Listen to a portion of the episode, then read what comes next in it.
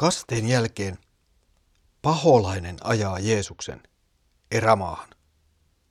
Ai mutta hei, eihän se ollutkaan paholainen.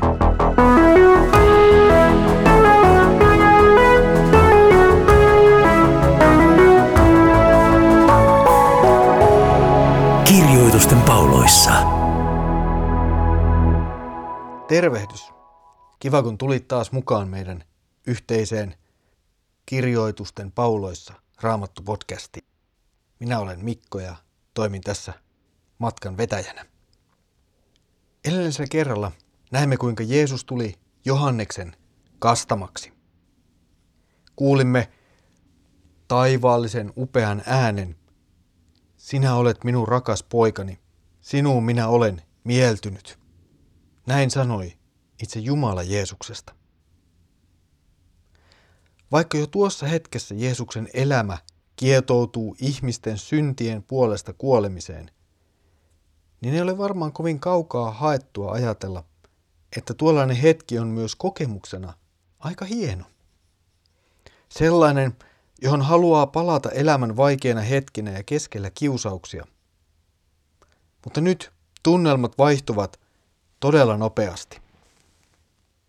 Markus ei jää herkuttelemaan Jeesuksen kasteen hienoutta ja sen suurta merkitystä, vaan maisema ja tilanne vaihtuu lähes salaman nopeasti. Luomme Markuksen evankeliumin ensimmäisen luvun jakeet 12 ja 13. Heti sen jälkeen henki ajoi hänet autiomaahan. 40 päivää hän oli autiomaassa saatanan kiusattavana. Hän eli villieläinten joukossa ja enkelit pitivät hänestä huolta. Markus mainitsee pyhän hengen nyt kolmannen kerran hyvin lyhyen, lyhyen jaksoon. Edellisen kerran kuulimme pyhän hengen laskeutuvan Jeesukseen upeassa kastehetkessä. Nyt pyhä henki tekee jotain aivan muuta. Hän ei johda Jeesusta hienoihin saleihin ja saarnatuoliin, tai keskelle ihmisiä kuulemaan kannustavaa palautetta ja positiivista puhetta tekemisistään – hän ei vie Jeesusta positiivisuuskurssille. Nyt pyhähenki, hän tekee jotain aivan muuta. Hän johdattaa Jeesuksen keskelle autiomaata, keskelle yksinäisyyttä. Ehkä tämän ajatuksen kanssa voisimme tehdä hypyn historian ja kuulla, mitä neljännen vuosisadan kirkkoisa Johannes Chrysostomos tuumaa tästä Markuksen evankeliumin jaksosta. Näette kuinka henki johti häntä, ei kaupunkiin tai julkiselle areenalle, vaan erämaahan. Tässä asumattomassa paikassa antoi henki paholaiselle tilaisuuden koetella häntä, ei vain nälällä, mutta myös yksinäisyydellä. Koska kun juuri se on se, milloin paholainen hyökkää meitä vastaan, silloin kun hän näkee meidät jätettynä yksin ja yksinäisyydessä.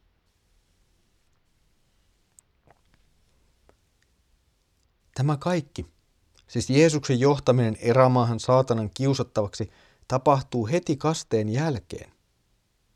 Markus ei kerro Jeesuksen taipaleesta erämaassa, kuten Matteus ja Luukas tekevät. Markus ei kirjaa sitä, miten ja- saatana kiusaa Jeesusta, kuten Matteus ja Luukas sen kertovat. Hän keskittyy toiseen asiaan. Hän keskittyy omaan kertomukseensa. Jeesus ei tässä kohtaa ole uusi, luvattu kuningas.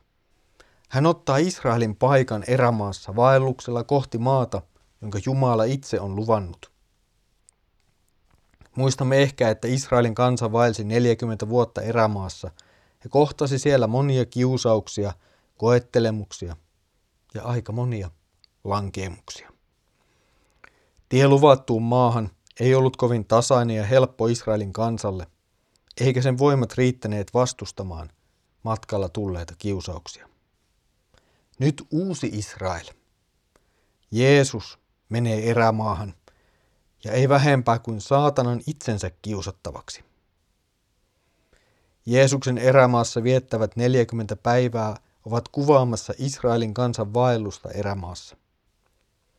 Matteuksen ja Luukkaan evankeliumeista voimme lukea yksityiskohtaisemmin noista kiusauksista, joita Jeesus kohtasi. Saatanalla oli kyllä tarjolla monenlaisia temppuja ja palkintoja, joilla hän yritti Jeesusta houkutella. Mutta lopputulos ei mennyt ihan saatanan mielen mukaan. Kun Markus kuvaa Jeesuksen matkaa tai aikaa erämaassa, hän toteaa, että Jeesuksen kanssa oli siellä saatana, villieläimet ja enkelit. Markus ei kommentoi tuota enkelien tulemisen ajankohtaa, mutta Matteus antaa ymmärtää, että enkelit tulivat paikalle saatanan lopetettua Jeesuksen kiusaamisen. Ehkä villipetojen tuleminen mukaan kuvaa juuri sitä uutta aikaa, joka Jeesuksessa alkaa ja saa lopulta sitten täyttymyksensä myöhemmin. Jeesuksessa poistuu vihollisuus, joka tuli syntiinlankeemuksessa ja teki hyväksi luodusta maailmasta ihmiselle vaarallisen ja kuolemaa täynnä olevan paikan. Tuskin millään tavalla voimme ymmärtää, että tässä kohtaa kuitenkaan nuo villieläimet vielä olisivat jotenkin harmiton tai jopa iloa tuottava asia.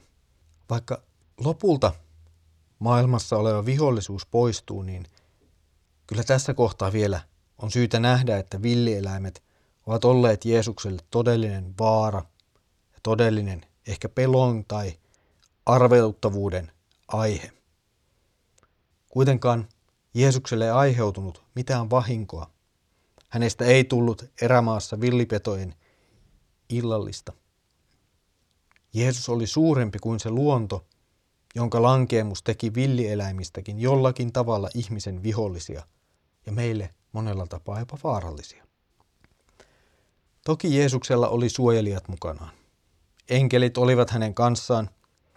Matteus kuvaa tätä enkeleiden läsnäoloa niin, että he tulivat paikalle sen jälkeen, kun saatana oli lopettanut Jeesuksen kiusaamisen. Ehkä Jeesus todella siis joutui kohtaamaan saatanan kiusaukset aivan yksin keskellä asumatonta erämaata. Hän oli kasvatusten saatanan ja kaikkien paholaisen juonten kanssa, mutta ei langennut. On hyvin vaikea kuvitella, millaista tämä on saattanut olla. Toisaalta sitten taas voimme jokainen tunnistaa elämässämme niitä hetkiä, kun meitä kiusataan lankeamaan syntiin. Tässä kohtaa ehkä voimme vielä pysähtyä yhden asian äärelle. Se on se, että Jeesus kohtaa ihan todellisia kiusauksia. Se, mitä saatana tekee Jeesukselle, ei ole mitään kuvitelmaa tai jotakin sellaista, jonka Jeesus saattoi vain kevyesti olankohautuksella ohittaa. Tietenkin Jeesus oli täydellisesti Jumala, mutta hän oli myös täydellisesti ihminen. Kokonaan Jumala ja kokonaan ihminen. Tämä salaisuus meidän on otettava todesta. Ei ole Jeesusta ilman hänen ikuista jumaluuttaan, eikä ole Jeesusta, joka ei ihmiseksi tulonsa jälkeen olisi todellisesti ja täydellisesti ihminen. Jeesus pystyi tulemaan kiusatuksi, koska hän oli todellisesti ihminen. Jeesus oli yksin autiomaassa ja hän oli todellisten kiusausten keskellä. Raamattu puhuu hebrealaiskirjeessä siitä, miten Jeesus oli kaikessa kiusattu, kuten mekin, ja voi siksi meitä kiusattuja auttaa. Tässä meillä on siitä esimerkki. Jeesus elää todellisten kiusausten kanssa. Saatana todellisesti pyrkii Jeesuksen lankeemukseen. Saatana haluaa Jeesuksen tekevän jotakin sellaista, mikä on vastoin Jumalan tahtoa. Mutta mikä olikaan lopputulos?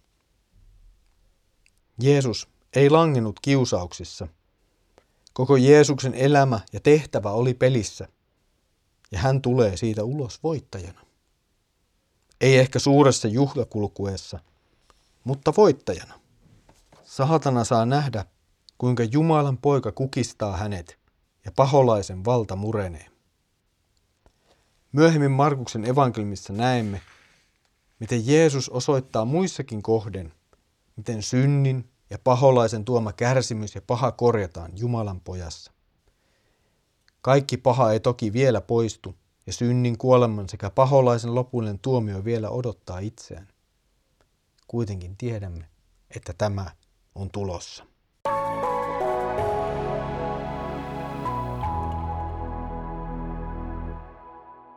Jeesus tulee erämaasta ulos voittajana. Hän tulee ulos sellaisena voittajana, joka ei langennut syntiin. Hän tulee ulos sellaisena voittajana, joka teki jotain sellaista, mitä me emme ole tehneet. Ja juuri siksi hän tulee meille pelastajaksi ja vapahtajaksi. Hän tekee sen, mitä meidän olisi pitänyt tehdä, mutta emme ole tehneet. Tästä kohtaa Jeesuksen elämä jatkuu ihmisten keskelle. Nyt ei enää ole aika piiloutua tai kätkeytyä. Hänellä on tehtävä, jota hän alkaa toteuttaa. Tämän tehtävän ohjelman julistukseen pääsemme käsiksi seuraavalla kerralla. Ja näin olemme saaneet päätökseen ensimmäisen viikon näitä kirjoitusten pauloissa Raamattu podcast-ohjelmiamme. Toivottavasti niistä on ollut sinulle iloa ja apua ja saamme tästä jatkaa yhdessä matkaa vielä ensi viikollakin. Jos haluat antaa palautetta meille tähän podcastin tekemisestä, niin sitä voit helposti antaa meille avaimet.net verkkosivuston kautta ja siellä olevan palautelomakkeen kautta. Viestit tulevat hyvin meille perille. Mutta nyt Herramme Jeesuksen Kristuksen armo, Isä Jumalan rakkaus ja Pyhän Hengen osallisuus olkoon sinun kanssasi. Amen.